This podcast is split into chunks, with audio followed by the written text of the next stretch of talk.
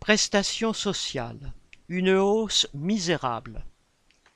Les pensions versées par la Caisse d'allocation familiale, dont le RSA, la prime d'activité et l'allocation adulte handicapé, AAH, ont été revalorisées comme chaque année au 1er avril.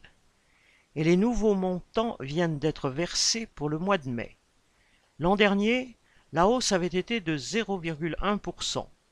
Cette fois-ci, alors que les organismes officiels de l'État estiment eux-mêmes que l'inflation est de 4,8%, la CAF n'a augmenté ses versements que de 1,8%. Pour le RSA d'une personne seule, cela correspond à une hausse d'à peine 10 euros et de 16 euros pour l'AAH. De quoi voir rouge. Avec l'inflation qui s'emballe, le pouvoir d'achat de tous, travailleurs, chômeurs et retraités est en train de reculer. Mais plus on est pauvre, et plus il recule. Pierre Royan